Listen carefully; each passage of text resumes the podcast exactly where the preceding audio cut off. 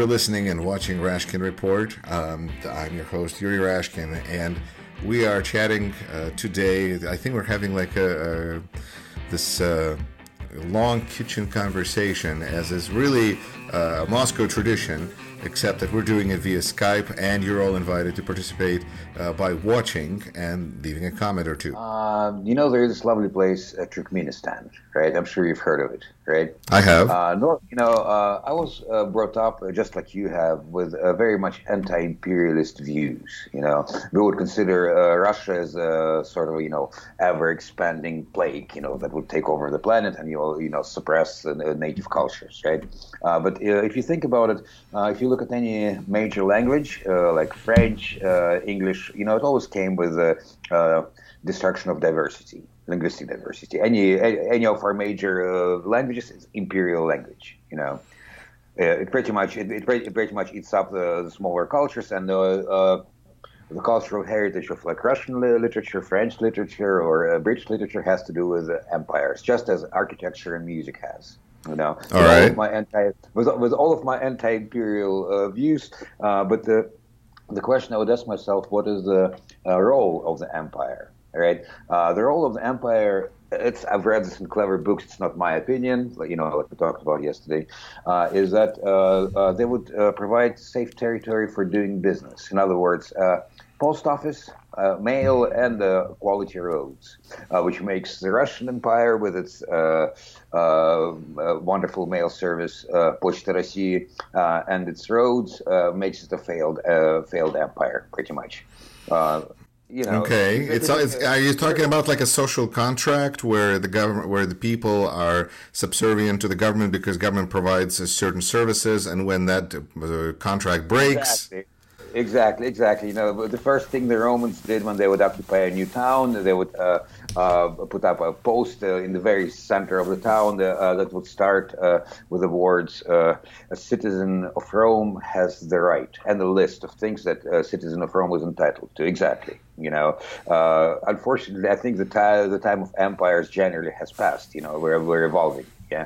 But well, I don't know. I mean, I think you're you're very much living in an empire or country that views itself as empire. So really, it seems that you think that the empire is dead. I mean, yes, I'm living it. Yes, so it it doesn't make the point any less uh, legit. You know, it's going to blow. Yeah. but I mean, you know, it's interesting because Nietzsche said God is dead. And, and he meant that the way that we viewed God and this concept, it's over and and and now you're saying that Empire is dead. Say again. So are you saying that Empire is dead? As a notion, uh, I think so, uh, or any sort of vertical society. Uh, you know, I've, I've, been doing a lot of work for uh, uh psychologists, uh, emotional intellect, all of this stuff. And when when we talk about culture, you know, when you have a culture where you have the leader who you bow to, it's not it's not very encouraging for creativity you know? Uh, and right now uh, people that, that, create new things you know only a free person can create something new. A slave cannot do creative labor right? Really? So because there was a lot of scientists who were sitting in stalin's gulag who were doing perfectly creative things i hear uh, true that, but I would believe they would have done uh, much better at MIT, uh, and that is the reason why all of the intelligent ones I actually go there. So it's something that need, needs not to be discussed. Our history of treating scientists like shit, uh, shooting them and uh, doing whatever, you know. Uh, I don't think it's, it's, it's, a valid argument considering that a lot of the, like Pavel Florensky, you know, the guy who he has done a lot. You know, the city of Norilsk, and he was a priest. He was, uh, I think, he was shot. You know, he uh, uh, he has discovered how to get uh, iodine from seaweed. Uh, he has discovered the technology for building uh, um, in the in the polar regions. The city of Norilsk is, is built on his ideas, where all of the buildings are, are, are raised on supports. You know, so they don't heat the ground, so they don't sink. You know, there are there are plenty of uh, cases of uh, the Soviets uh, stomping scientists into the ground and just killing them pretty much. Uh, so yes, I would say uh, having creatives live in, in, a safe environment where they're not uh, where they don't have their fingers broken for not signing. Honest, honestly, Peter, is is it fair to even say that this is a Soviet thing? Because it seems like just kind of a Russian thing. Because you know the Russian, em- you know, okay, so. How- it's, it's a Muslim thing too You know, it's a, and, it, and it's. All right, we're gonna go there. Okay. And, and it's a Christian thing. It's an old thing. You know, it's an old thing where you know the rule of power is, you know, and that's pretty much it. You know, whoever has a whoever has a the stick is right. You know, that's it. That, you know, uh, I was brought up with the ideas of the empire being something uh, terrible, right? Right now, I'm living in Moscow, and I see people uh, from uh, uh, Tajikistan, uh, Uzbekistan, and all of these other wonderful places moving here to work, right? because by the time Russians arrived there, they were living in the Middle Ages. Uh, and when the Russians have departed, uh, they went back to the Middle Ages. Uh, I'll tell you a couple of words about Turkmenistan. It's kind of like you know, like North Korea. You know, when, when we talk about uh, having le- uh, portraits of the leader on every corner, to me that just speaks uh, stupidity. You know, I, I, have no other words for it. You know, it's just uh, people are being uh, dumbified. You know, it's. Uh, well, perhaps perhaps somebody's feeling insecure. If yeah, so getting sorry. let me get back to Turkmenistan. this guy uh, you know, every every week uh, he's on TV and he's doing a new thing. Uh, on Monday he's playing electric guitar and sings. On Tuesday he has just designed a new car. Uh, now uh, women are not allowed to drive, and all of the cars in, in the country have to be white. Right? Uh, he has a, a renamed one of the month. I think it was September after his mother, and another month I don't remember which one he renamed after the book he wrote, which is called The Power of Spirit right? So he had two months renamed for uh, renamed for his bullshit, you know. Uh, and that's what that's what happens when. Uh, uh the society that was pretty uh, savage and medieval by the time Russians came in with, and built all of the factories or whatever else they built, uh, reverts to its natural state. Yeah, but perhaps Turkmenistan's uh, golden age is either in the future or at some point in the past. It has some beautiful architecture. I'm sure there's Absolutely literature, culture. Uh, don't be so sure.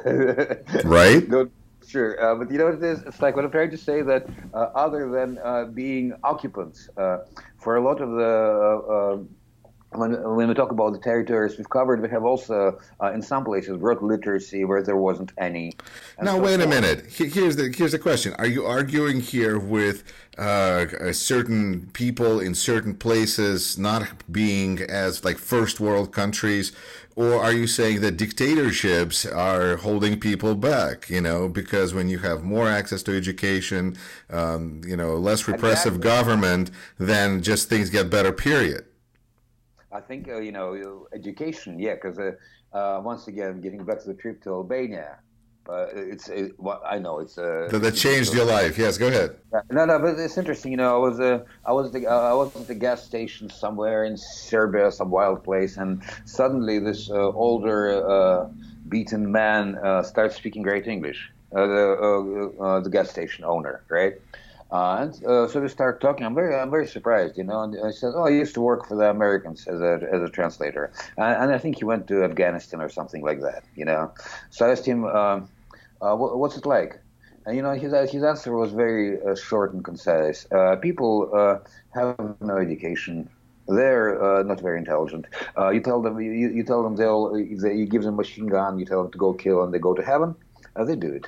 You know, that's it. You know, that's that's his short explanation: uh, poverty and lack of education.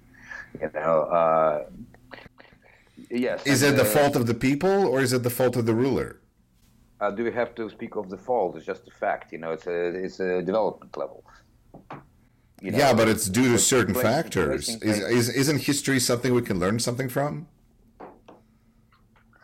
Uh, of course it is. Yes.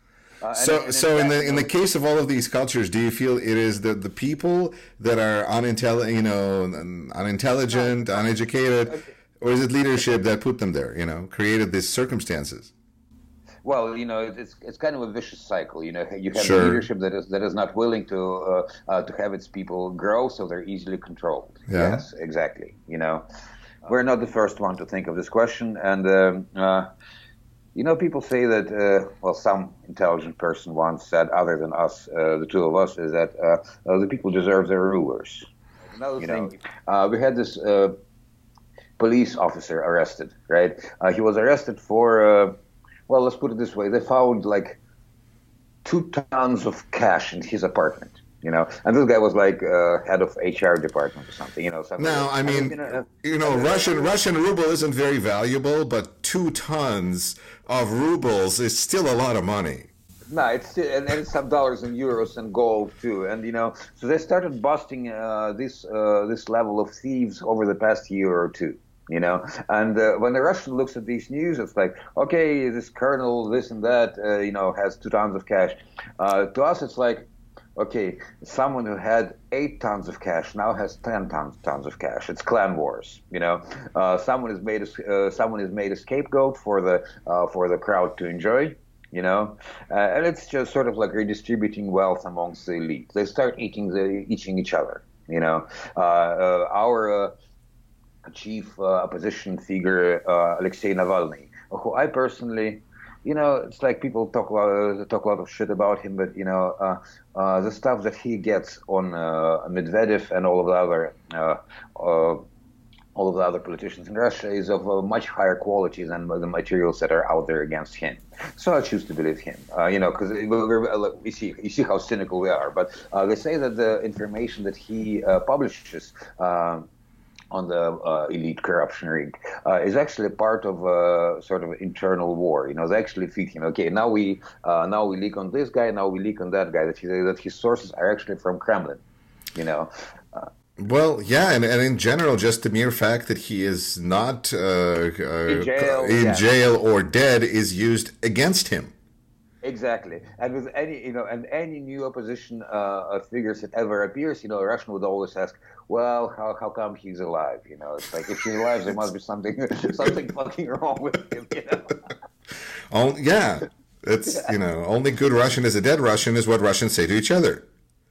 yep, every morning. uh, you know, uh, the new uh, uh, the new ideologies are trying to uh, uh, sell to people, and, and it's really scary. It's called the legacy. You know, the uh, наследие, right, of governance. in other words, the Tsar, Lenin, okay. Stalin, Putin.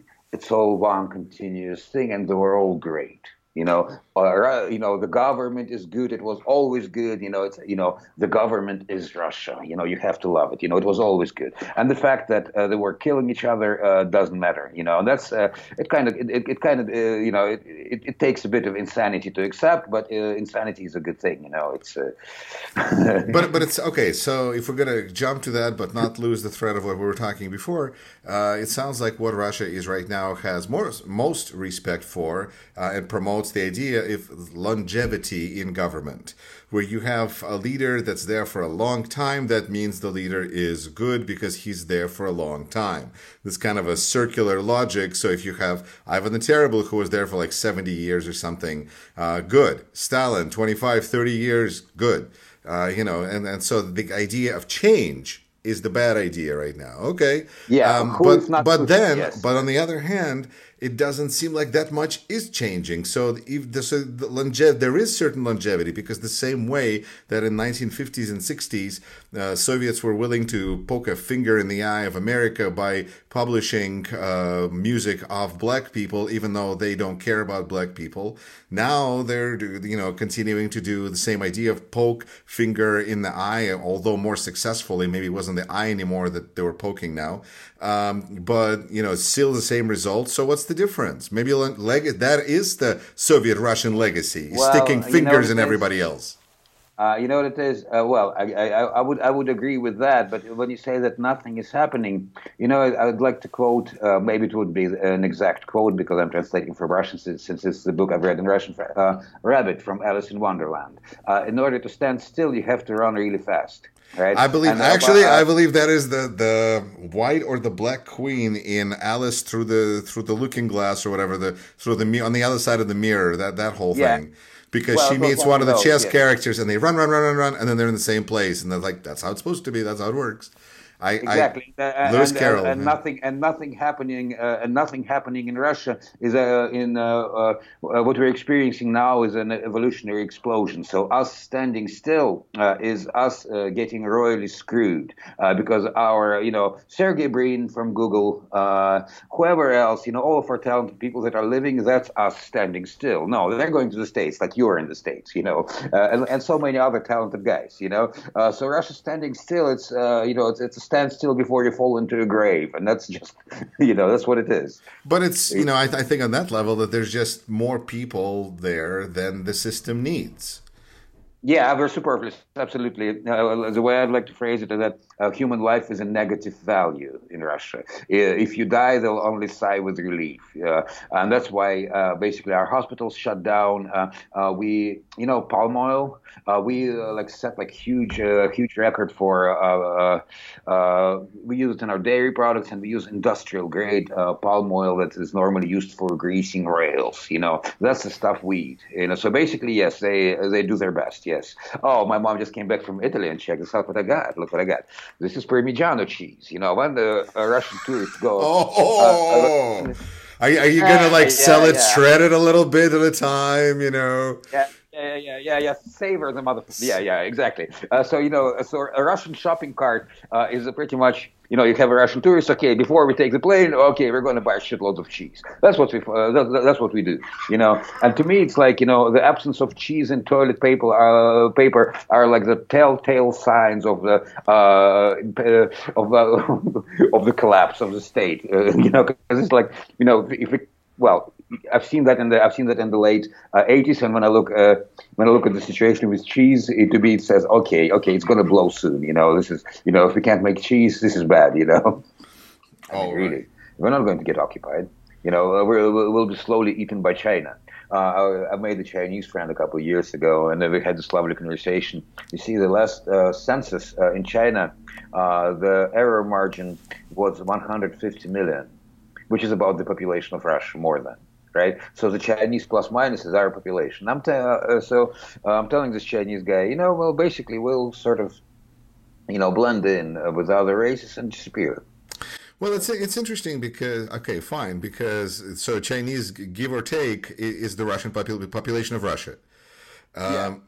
You know, give or take, a population of a huge country. You know, but that does bring up an important point because I think Russian selling point, as far as it's ter- terrorizing the world, is not just that they will buy everything, but that they can bury the world in, in corpses because, mm, you know, uh, cannon fo- people are cannon fodder, and it doesn't really matter to the government. Oh, we had massive losses. Like okay, um, but I think Chinese have a lot more people and and oh, I shit. you know so I think that just bragging about how many corpses you can produce or how many soldiers I'm sorry then uh, uh, that's not you know that doesn't really work with China I would imagine.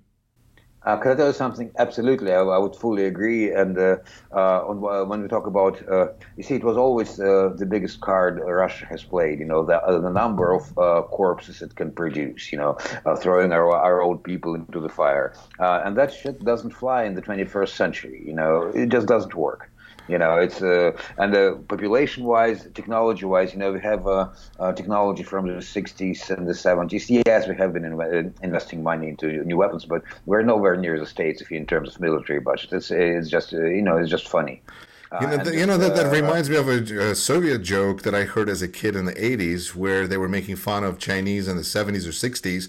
And they said, okay, so Chinese communists, you know, in this, whatever, planning attack, they'll have a million. million of people on the left, million of people on the right, and in the middle, our pride, our tank. And and yeah. you know, and it seems like now the joke is almost about Russia now. Yeah, no shit. Yes. Well, just a few years, really. Um, maybe fifty. Uh, Peter, uh, I, th- I, think we should uh, take a break here and, and, see what kind of response we generate from uh, this uh, conversation alone. But I think that anybody who wants to know about Russia learned a thing or two or three. Um, my guest today was Peter Evgeniev, an interpreter translator in Moscow, Russia, who joined us directly from a kitchen in Moscow. Peter, thank you so much. Thank you. Chat with you soon, man. Sounds good.